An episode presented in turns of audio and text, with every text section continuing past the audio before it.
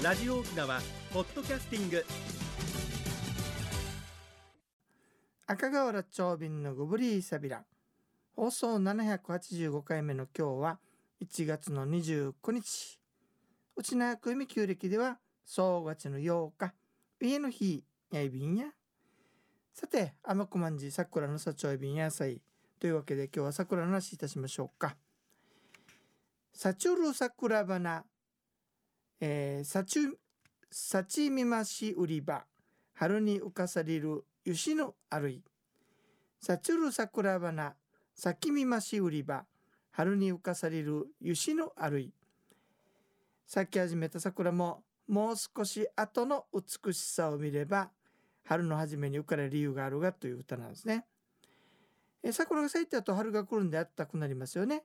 花を見ながら浮かれる気持ちになるのも分かるような気がします。ところで皆さん名護の南城にはね木にハートの形の鱗があるのがあるんですよ。ハートの木と呼ばれていますよ。探してみてくださいね。さてこんなとはいかがでしょうか。幸じたる花のいるずらさありばぬいうつさともてうすばゆたる幸じたる花のいるちゅうさいるつらさありばぬいうつさともてうすばゆたる咲いてる花が美しいので匂いを移そうと思ってそばに寄りましたと。歌なんですけど。これカウジの揚げたペーチンが読んだ歌なんですけどもね。こんな歌読まれたら女性もこぶめないんじゃないでしょうか。さて沖縄の桜は悲観桜または寒肥桜って言いますよね。じゃあ沖縄の桜と日本の桜ソメイヨシノの違いは何でしょうか？はいシンキングタイム。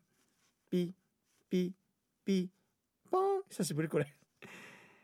え色が違うですか？さすがうちなんちゅう主語が抜けてるよ。そうそう。花びらの色が違うですね。沖縄の花は花びらがピンク。日本の桜は薄いピンクか白ですね。はい。えー、散らない。ほらほらまた主語が抜けてるよ。花びらが散らない。沖縄の桜は花びらが散らずに花が落ちますよね。え花が下向いて咲いてるですか？うーんこれあってはいるんだけれどもね一回ね八重岳にて10本の木カウントしたら3割ぐらいは、えー、上向いて咲いてるのもあったのでね除外しました。暇人だね俺ね、えー、それからねあ寒くなってから咲く。これ半分ピンポンだね。咲く時期が違いますよね。沖縄の桜は1月から2月。大和は3月から5月ですね。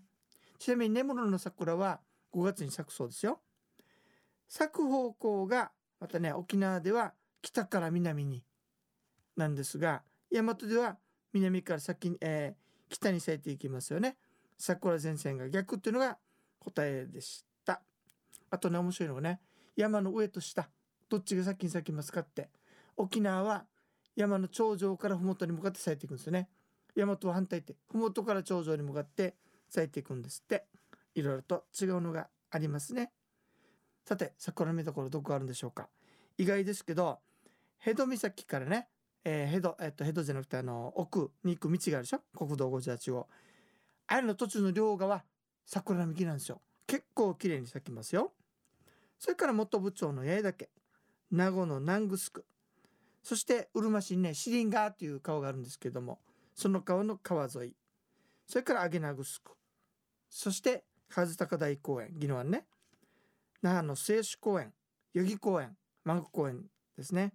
南部では八重瀬グスクですね。皆さん桜楽しんでくださいね。それでは次のコーナーです。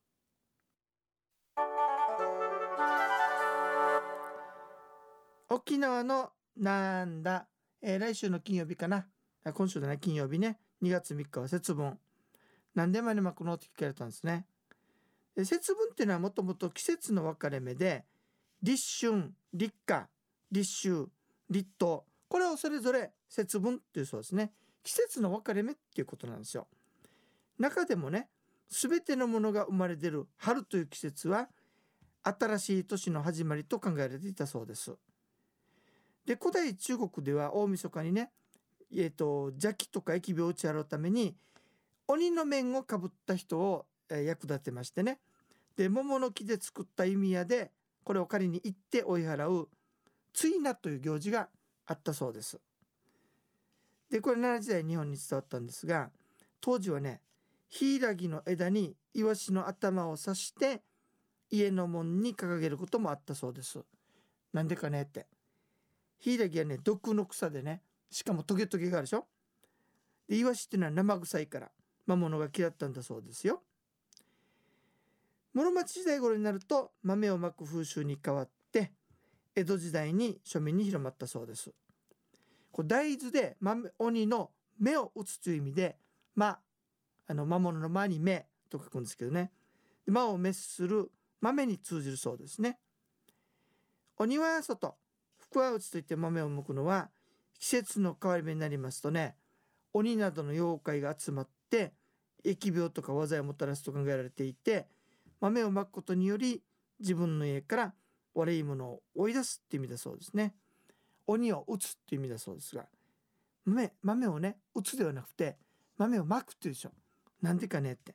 これは豆を畑にまく仕草で豊作を願う意味もあるんだそうです。だから鬼を追い払う邪気を追い払うだけではなくて、えー、豊作豊年も祈るという意味がある行事だそうですよ。ところでこの鬼なんだけれどもねこれね「恩」隠れるという意味でねあの見えないものつまり目に見えないもので例えば今でいうあのコロナのウイルスみたいなねそういうものも含まれてるそうですよ。中熟豆まいてから今年こそコロナを移さないといけないですね。それと豆。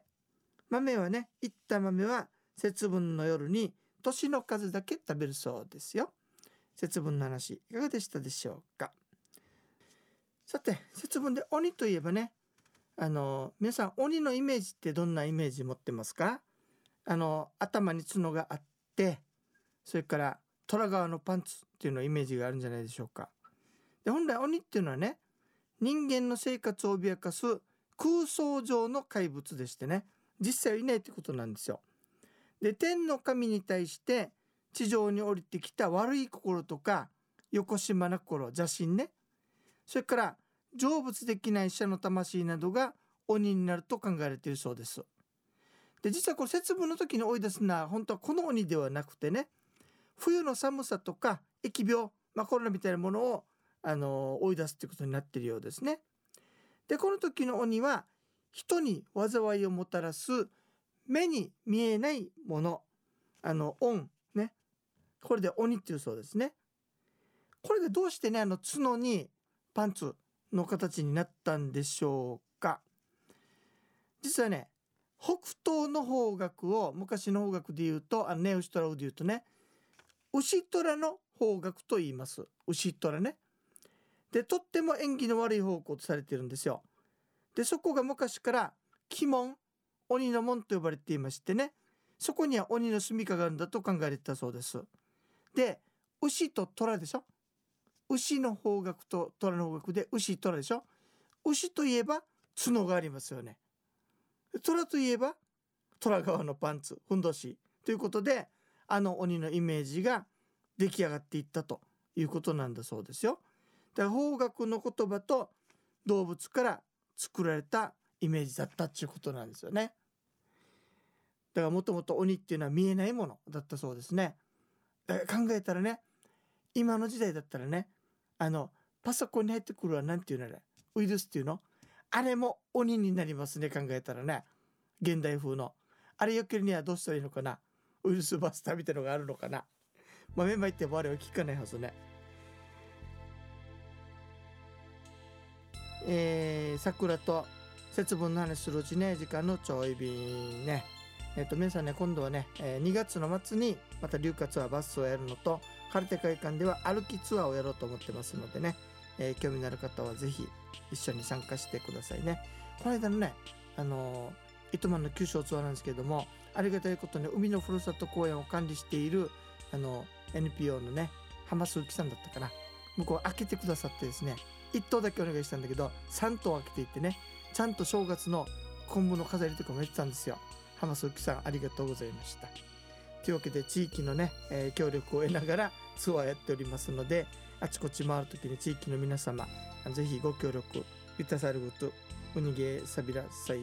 それとあのー新聞とかに載ったらなるべく早い時期に申し込みしてくださいね。マッチョイビンドッサイ赤瓦長瓶のごぶりーさびら。番組のご案内や赤瓦長瓶やいびいたん。チュンチチクミ装置一平二平デービル。